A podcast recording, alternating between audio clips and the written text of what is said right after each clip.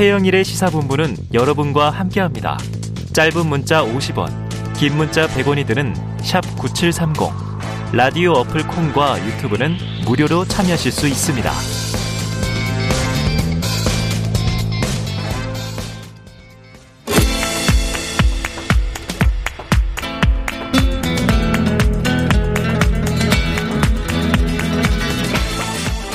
네, 정치권의 허심탄회한 속내를 들여다보는 시간 각설하고 시즌 2 현근택 변호사, 장성철 대구가톨릭대 특임 교수 두 분 나오셨습니다. 어서 오세요. 안녕하세요. 네, 안녕하세요. 야, 조금 전에 이 소수 진보 정당의 목소리를 오랜만에 들었는데 거대 양당의 논객들이 등장을 하셨어요. 자, 현근택 변호사께서 꼽으신 주제. 야, 일부에서도 얘기하면서 참 육모방망이와 멍멍소리 무슨 뜻입니까? 아, 이걸 멍멍 소리라 그랬구나. 아, 이게 금지 용어예요. 잘 몰랐어요. 금지 용어는 아니지만 네, 네. 불, 불편한 표현이잖아요. 멍멍이. 최근 뜨겁죠. 원래 이 싸움 구경이 재밌습니다, 원래.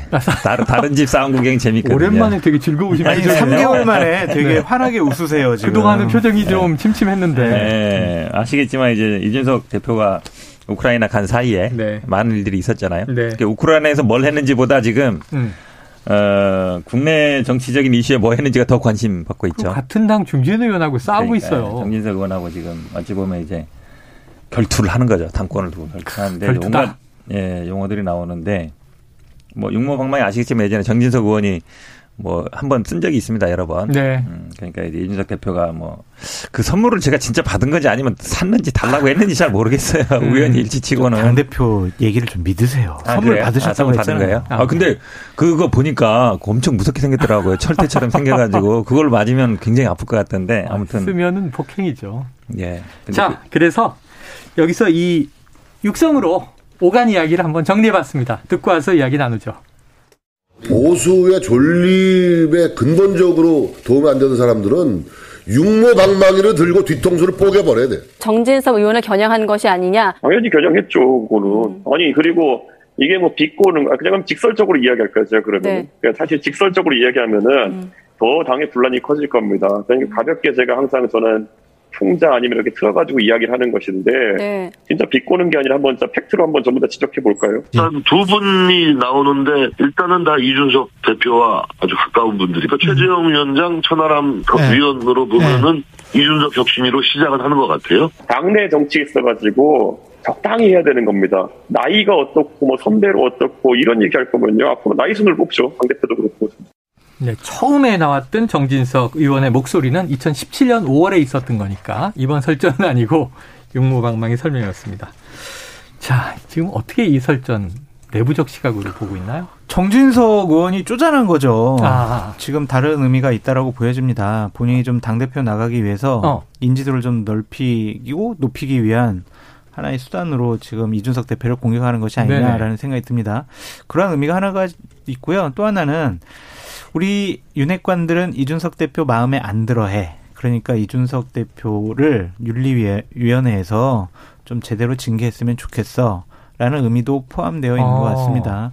저는 상당히 부적절하다라는 말씀을 드리고 싶고요. 중진 의원이면 중진 의원답게 당의 뭐 분란과 뭐 갈등과 또 당 대표가 여러 가지 좀 부적절한 일과 행동을 하면 좀 귀국해서 좀 음. 조용히 좀 이랬으면 좋지 않았을까라고 아. 하는 게 맞지. 당 대표가 외국 나가 있는데 이런 식의 공개적으로 망신 주기, 창피 주는 듯한 모습을 취하는 것은 중진 의원답지 않다. 다른 의미가 있어 보인다라고 말씀드립니다. 다른 의미가 있다. 중진스럽지 않다. 쪼잔하다 이런 표까지 쓰셨어요. 자, 그런데 지금 뭐이 원조 윤핵관들의 이준석 견제 쫓아내기냐, 찍어내는 거냐. 근데 이 윤심 없는 윤핵관의 움직임이다 이런 얘기도 있는데 좀 강 건너 불구경 어떻게 이거 진단하고 계십니까? 아니 그게 말이 되는 얘기예요. 어, 어. 아, 말이 안 되죠. 윤심 당연히. 있다? 당연하죠. 아, 아니, 예. 왜냐하면 아니 하필이면 우크라이나 갔을 때 얘기한 걸 보세요. 아마 그렇게 생각했을지도 몰라요. 정진석 부의장은 아니, 외국 갔으니까 내가 한마디 해도 조용히 있겠지. 음. 이준석 대표가 절대 그럴 사람이 아니죠. 어, 국내 정치에 대해서 발언을 하는데 왜냐면 사실은 이게 당권과 관련된 거잖아요. 네. 당권이라는 건 어찌 보면 이제 기반이거든요. 기본적으로 음. 기반이기 때문에 뭐 당과 당정 간의 관계를 위해서도 그렇고 불편한 거죠. 그러니까 음. 우리 다 알잖아요. 대선 때 계속 뭐 윤석열 대통령하고 이준석 대표하고 사이 그렇게 안 좋았잖아요. 임시 음. 봉합해 놓은 거였거든요. 네네. 그게 결국은 터진 건데 어찌 보면 뭐 정진석 부장 아시겠지만 뭐 윤핵관으로 알려져 있고 다음에 뭐 당대표 나올 거라고 다 알려져 있기 때문에 기본적으로 이준석 대표를 빨리 몰아내야 징계해서 빨리 몰아내야 그 다음에 뭐 비대위로 가든지 전당대회를 해서 당권을 차지할 거 아닙니까? 내년 6월까지 못 기다리겠다는 거예요. 임기 전에 빨리 나가라 이 말이죠. 자, 윤심 실렸다. 맞습니까? 그렇게 봐야 되지 않을까요? 어. 윤석열 대통령이 아, 동의하시네요. 이준석 대표를 중심으로 국민의힘은 단결해서 저 윤석열 정권의 성공을 위해서 좀 도움을 주십시오. 라고 보통 얘기를 하면 음. 못 건들죠. 근데 대통령들은 기본적으로 원론적인 얘기라도 그렇게 해요. 네. 당대표 중심으로 좀 당을 뭉쳐달라. 예, 예. 이제 그런 사인이나 얘기를 안 하시는 것에 대해서 정진석 의원 같은 경우엔 아 이제 일단 우리가 옛날 대선 과정 중에서 이준석 대표가 우리 후보를 상당히 괴롭혔으니 어. 저 사람하고는 같이 정치적으로 가서는 안 될 것 같다. 불편하다. 힘들다. 마음에 안 든다. 그러니까 쫓아내자. 내가 깃발을 들겠다. 어. 따라와라. 이렇게 보여집니다. 자, 그런데 그동안 윤핵관 하면은 여러 명이 등장했었습니다만 대표적으로 권성동 원내대표 그리고 또 장재원 당선인 비서실장 전 비서실장이죠. 정진석 의원 원조 윤핵관 맞습니까? 그렇죠. 당시 처음으로 만약 그 정진석 의원이 윤석열 총장, 윤석열 검사 네. 정치해야 된다라고 처음에 얘기했었어요. 음. 그래서 초창기부터 상당히 좀 그쪽과 연루돼 있지 아, 않았을까. 돌고래와 좀- 멸치 비유가 네. 있었죠 그때. 아, 그렇기 기억나네요. 때문에 초기 멤버라고 볼 수밖에 없어요. 초기 멤버다. 네. 그리고 또 윤석열 대통령께서 저는 충청도의 아들입니다라고 했잖아요. 네. 근데 또 정진석 의원은 또 충청도의 대표적인 그렇죠, 윤핵관 그렇죠. 아니겠습니까? 그러니까 의중을 반영했다라고 보여줄 수밖에 없습니다. 자, 정진석 의원이 정치 선배 조언을 개의 목소리 취급을 한다. 이제 이런 표현을 했고요. 아, 그러니까 이준석 대표도 네. 좀 이렇게 하, 분란 일으키고 뭐 예의 없는 그렇게 해석되는 얘기를 하는 것은 음. 좀 저는 부적절하다고 생각이 들어요. 뭐 김영삼 대통령 어록을 끌어왔다 네. 하지만 아니 그래도 그래도 앞에를 다 잘라내고 말했죠. 네, 기차는 가로- 간다. 가로 열고 닫고 해가지고 했는데 네. 저는 좀 당 대표답게 좀 묵직하게 갔으면 좋지 않았을까. 네. 그러니까 공격을 해도 참 옳은 말로 공격을 했거든요 이준석 대표가. 음. 근데 단어 선택의 부적절성 때문에 네. 아 저거 맞아. 아, 이준석 너무 격하게 대표. 들리니까 네. 맥락은 맞는데. 그게 좀 아쉬워요. 저는 좀 다른 생각이에요. 어, 그래요? 왜냐하면 이준석 대표 입장에서는 울고 싶은데 뺨 때려준 기억이에요. 아. 24일 징계위가 있잖아요. 네, 징계위에서 네, 네. 일단 최소 당원권 정지 이상 당원권 정지하면은 어떤 나가야 이 당원이 아닌데 당대표일 그렇죠. 수가 없죠. 예, 그러니까 사실은 어찌 보면 징계를 앞두고 있어 굉장히 이제 곤란한 입장 코너에 몰렸었는데 네. 어. 정진석 부의장이 공격을 해주니까 너무너무 고마울 거예요. 근데 아. 사실 이 구도로 가면 어 선거도 두 번 이겼고 네네. 임기가 내년 6월까지인데 음. 뭐 중간에 당 대표 몰아내야 돼 이게 이제 이슈가 될 수밖에 없어요. 그렇죠, 그렇죠. 근데 그 명분 싸움에서는 이준석 대표 유리해요. 음. 근데 이거를 징계해야 되냐 말아야 되냐 이 싸움으로 갔을 때는 이준석 대표가 네. 불리해요. 뭔가 어. 문제가 있지 않겠느냐, 뭐 성납 받지 않았겠느냐, 왜 증거를 인멸을 했겠냐. 그 싸움으로 갔으면 사실은 네. 이준석 대표가 불리한데 지금은 어, 선거 이기고 어, 임기 있는 당대표 몰아내려고 한다? 아. 찬성 반대. 그 구도로 가고 있거든요. 어. 그러면 이준석 대표 입장에서 유리한 거예요. 그러니까 자. 오히려 제가 보기에는 에, 싸움 걸어줘서 아마 이준석 대표 고마워하고 있어요. 한마디만 좀 더. 하겠습니다. 아니. 대선을 이기고 지방선거를 이긴 당 대표를 음. 마음에 안 든다고 자기네 뜻에 안 따라준다고 이렇게 쫓아내려고 하는 게 맞습니까? 야, 그래서 부적절한 일들이 벌어지고 있습니다. 그래서 벌써 지금, 지금, 음. 교수님조차도 벌써 이제 이준석 대표 편으로 들어섰잖아요. 아, 그렇게 지금 갈라지는 거예요. 저는 다 네. 소수의 의견, 소수. 근데 이게 24일이 이제 관심인 것이 네. 어제도 정미경 최고위원이 나와서 네. 측근으로 분류가 됐는데 나 분당 의뢰 당협위원장 맞는데 공모에 공채해서 된 거고 서초했을 땐 떨어졌고 그럼 그때는 이준석이 왜 안 도와주고 이번에 도와줬다는 거냐 억울하다. 그런데 징계위에 대해서 지금 이 성접대 의혹이 징계위 깜이 안 되는 것이다 이렇게 얘기했거든요. 여의도 정보통 여의도의 007 장 교수님 징계위 첩보 풀어주시죠. 징계위에서는 기본적으로 윤, 저, 이준석 당대표에 대한 징계를 당원권 정지 이상으로 하겠다라는 의지가 상당히 강하대요. 강하게 하겠다. 예. 특히 회의를 6월 24일 개최하겠다라는 의지가 이양희 윤리위원장은 강하고 어. 대부분 거의 만장일치라는 표현을 쓰더라고요. 어. 만장일치의 윤리위원들이 이것은 징계해야 된다라고 의견을 표명을 했답니다. 그렇기 때문에 6월 24일 날 징계위가 원래대로 열리게 되면 음. 이준석 대표는 징계를 받을 수밖에 없는 구조다. 현재까지는 어. 분위기는. 근데 이제 이렇대요. 한쪽에서는 하, 징계해야 돼. 음. 징계해야 된다니까 음. 이런 식으로 있고 한쪽에서는 이게 어떻게 징계감이야. 이거 징계하면 안 된다고 네. 윤리위원장, 윤리위원들에게 상당히 양쪽에서 전화를 많이 한다고 하시더라고요. 지금 수사도 들어가 있는 걸로 전해지는데 네. 지금 제일 중요한 건 이게 당 외에서 네. 유튜브가 이제 처음에 네. 제기한 네. 의혹이니까 네. 제일 중요한 건 팩트 체크잖아요. 그럼 징계를 한다면 네. 조사해 보니 이것은 사실이다. 아니요, 그거를 판단하겠다는 건 아니죠. 네네. 그냥 경찰에서 아직 조사가 끝나지 않았기 때문에 네네. 성접대 뭐 이런 부분이 음. 뭐 진실이냐 아니냐 그거를 윤리 차원에서는 그게 확인 안 됐는데 확인이 안? 되는데 왜 가서 아, 왜 가서? 한밤중에 만나서 만나서 어. 녹취를 당하고 음. 녹취록이 풀어지고 또 왜 7억 각서를 써줘가지고 네네. 이런 식으로 왜당 대표로서의 품위를 유지를 해야 되는 아, 의무를 품위 유지. 왜 위반했느냐? 사실 이건 아니건 근데 그것이 뭐 당원권 정지권까지 갈 일인가라는 음. 저는 생각이 들어요. 그러니까 성접대가 사실이냐 아니냐 그거는 저희는 아직 알 수는 없죠. 흉흉한 네. 소문은 마- 많아요 여러 가지로 네네. 뭐 사실이다 아니다. 근데 하지만 이렇게 윤리위원회가 대표를 징계하겠다는 것 자체는 자체의 윤리위원회 판단이 아니라 어. 다른 어떤 외부적인 입김이다. 힘이 작용하지 않았을까 라고 생각해 봅니다. 근데 당원권 정지가 되면 당대표 그만둬야 되는 거잖아요. 그러니까 당원이 그렇죠. 아닌데 대표를 할 수가 정지죠. 없죠. 출당이 아니고 음. 정지니까 이제 기간을 두고 정지니까 당원으로서 활동을 못 하는 거죠. 그 그러니까 기간 당 동안만. 그만 두고 대표의 나가요. 이제 직무도 정지되고 그렇죠. 근데 결국은 근데 이, 이 여기서 자꾸 이제 국민의힘이나 아니면 이준석 그 쪽에서 이게 음. 아직 경찰 수사가 음. 결과가 안 나왔기 때문에 음. 징계 못 한다. 이런 식으로 가는 것도 저는 실패라고 봐요. 아, 그래요? 왜냐면 그동안 정당의 징계라는 게 네네. 수사 결과와 상관없이 됐거든요. 아? 대부분 민주당 민주당에서 문제 됐을 때 국민의힘에서 맨날 그랬잖아요. 어. 어, 징계해라 왜 징계해라 그러면 민주당에서 아이고 뭐 수사 결과 안 나왔습니다 네네. 이랬거든요. 그러면 그럼 그거랑 그거랑 뭔 상관이냐 이랬거든요 맨날. 아. 근데 본인 스스로 그 프레임에 갇히면 안 돼요. 그 오히려 제가 보기에는 음. 지금 말씀처럼 아니 선거도 이겼는데 음. 당 대표를 쫓아내야 되느냐 음. 한마디로 얘기하면 이게 권력 다툼에서 내가 쫓겨나는 거 아니냐 요 프레임으로 가는 게 저는 맞는 것 같은데 아. 지금 근데 지금 이제 돌아와서 아마 윤석 대표가 세게 붙을 텐데 네.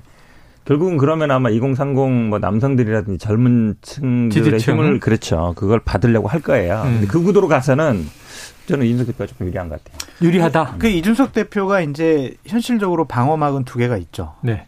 하나는 갔다 와서 우크라이나 다녀와서 윤석열 대통령을 만나서 어. 우크라이나 갔더니 이런 이런 약속했고요 논의했습니다 이런 걸 원합니다. 내일 만나잖아요. 라고 얘기하면서 어. 저 어떡합니까? 아, 저 윤핵관들 좀 자제시켜 주십시오 라고 할 수가 있고 윤심에 직접 호소한다. 네. 그리고 윤리위원 당 윤리위원장은 당 대표가 임명을 해요. 해임할 수도 당원 당규 규정에 있어요. 아, 그래서 최후의 수단으로 어떠한 건을 갖고 이건 윤리위원장으로 부적절하다. 그 윤리위를 해체한다. 윤리위원장을 해임하는 거죠. 어. 네. 그런 극단적인 방법도 있다라고 야, 말씀드립니다. 그러면 야, 지금 자, 현 변호사님 솔직하게 말씀해 주세요. 네. 민주당은 지금 이준석 대표의 토사구팽 좋아하는 입장 아닙니까? 아니 너무. 즐거워하세요. 진짜 저렇게 웃음을 난 거는. 이제 네. 어찌 보면 뭐, 뭐, 보는 쪽이니까 그렇긴 네네. 한데, 이준석 대표, 민주당에서 이준석 대표 같은 사람 나오길 바라죠. 네. 예, 왜냐면, 근데 이제 구조상 나올 수 없는 지난해에 거거든요. 굉장히 부러워했잖아요. 예, 음. 근데 사실은 이준석 대표가 뭐 말도 많고 분란도 많지만 어쨌든 젊은 2030 남성들의 지지를 끌어온 건 맞아요. 네. 그게 뭐 현재도 어쨌든 당원도 많이 늘었고 그러면서 본다 그러면 도사구팽 당하면 민주당이 좋아하겠습니까? 좋아하죠. 좋아하지 않을까? 그러면- 근데 정치 저 진짜 기본- 꼭 예. 말씀드리고 싶은 게 네네. 있어요. 이준석 대표가 작년에 당 대표가 되면서 국민의힘은 젊은 분들, 중도층으로부터 관심을 받기 시작을 했고. 네. 대선과 지방선거 때 지지를 받기 시작을 했습니다. 음. 근데 만약에 다시 윤핵관들이 예를 음. 들면 정진석 이런 분들이 당 대표가 되면 아.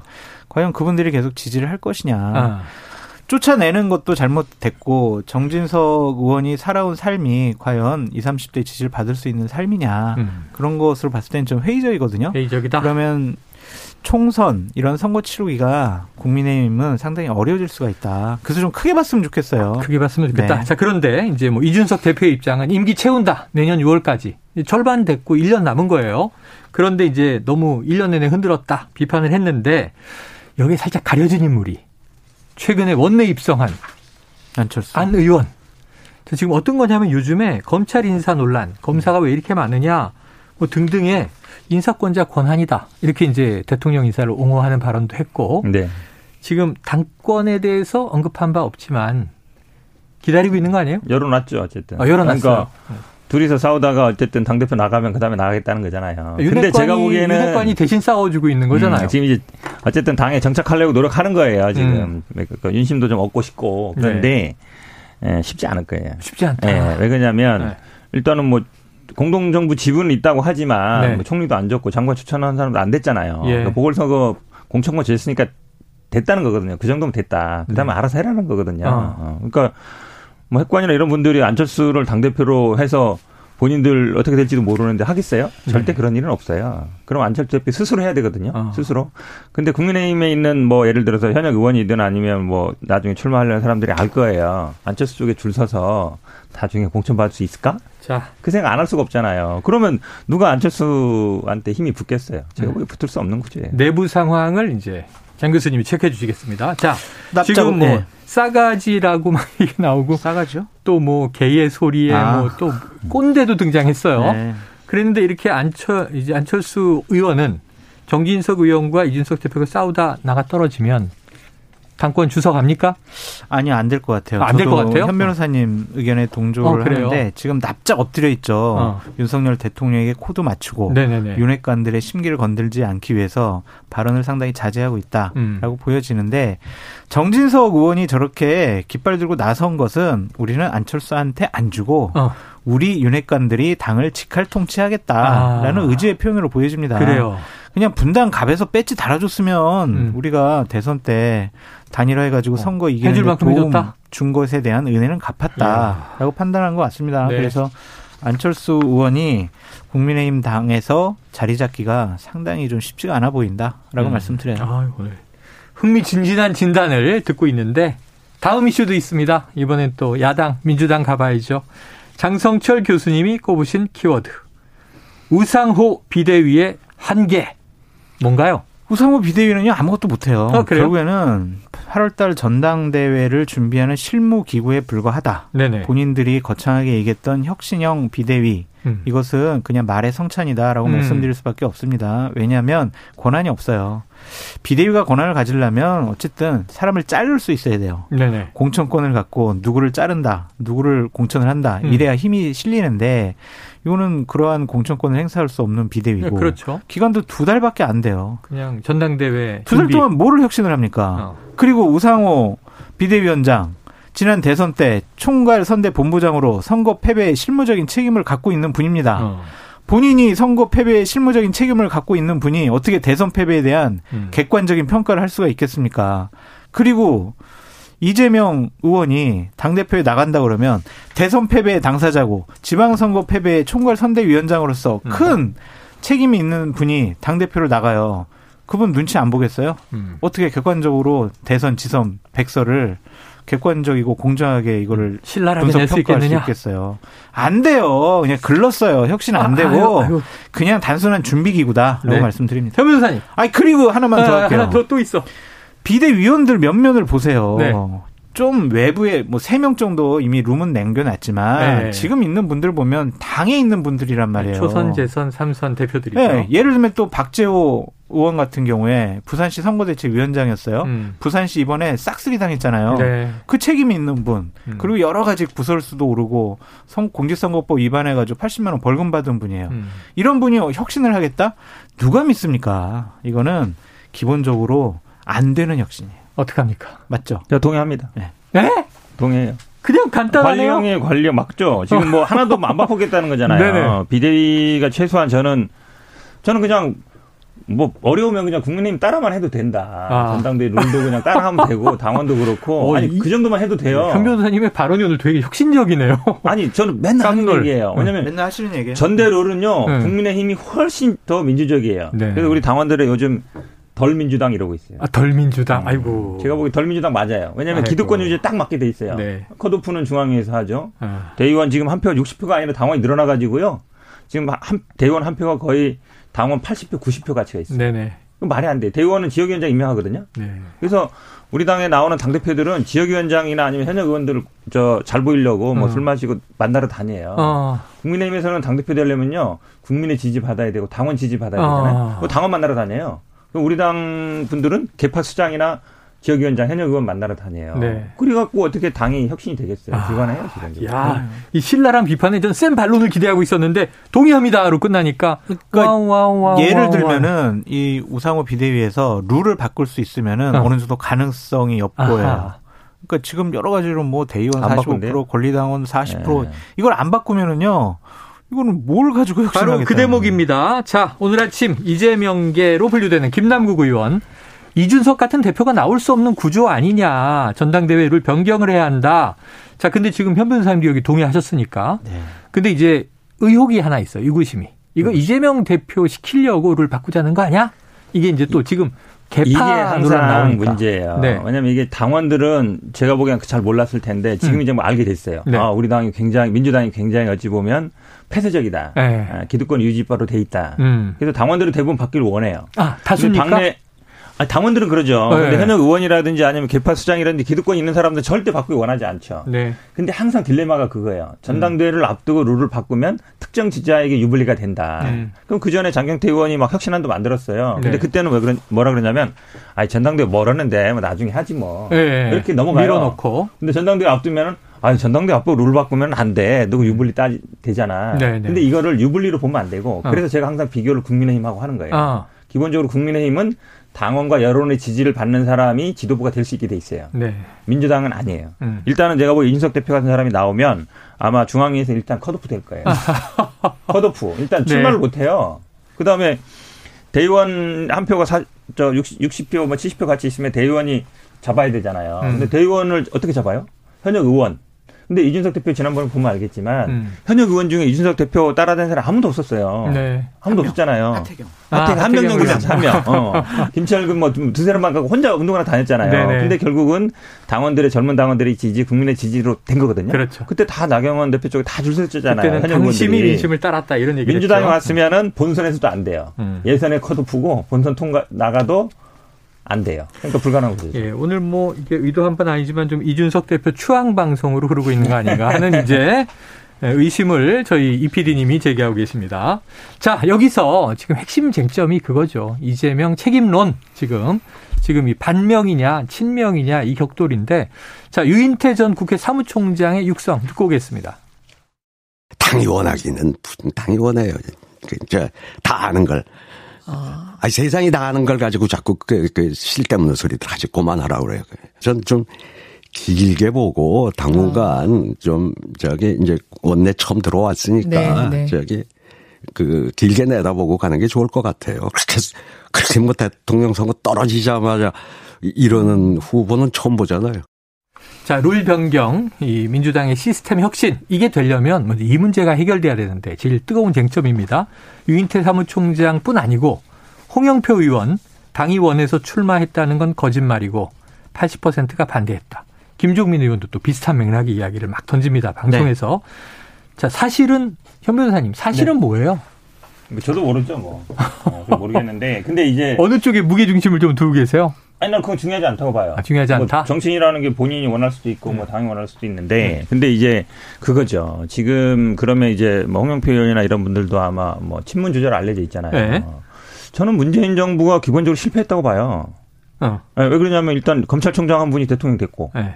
감사원장 하던 분이 대선 주자 갔다가 지금 국회의원 하고 있잖아요. 상대당에서. 인사 실패. 음. 부동산 정책 실패했죠. 네. 가장 큰 거는 정치 실패예요. 음, 결국은 정권 재창출 실패했거든요. 네.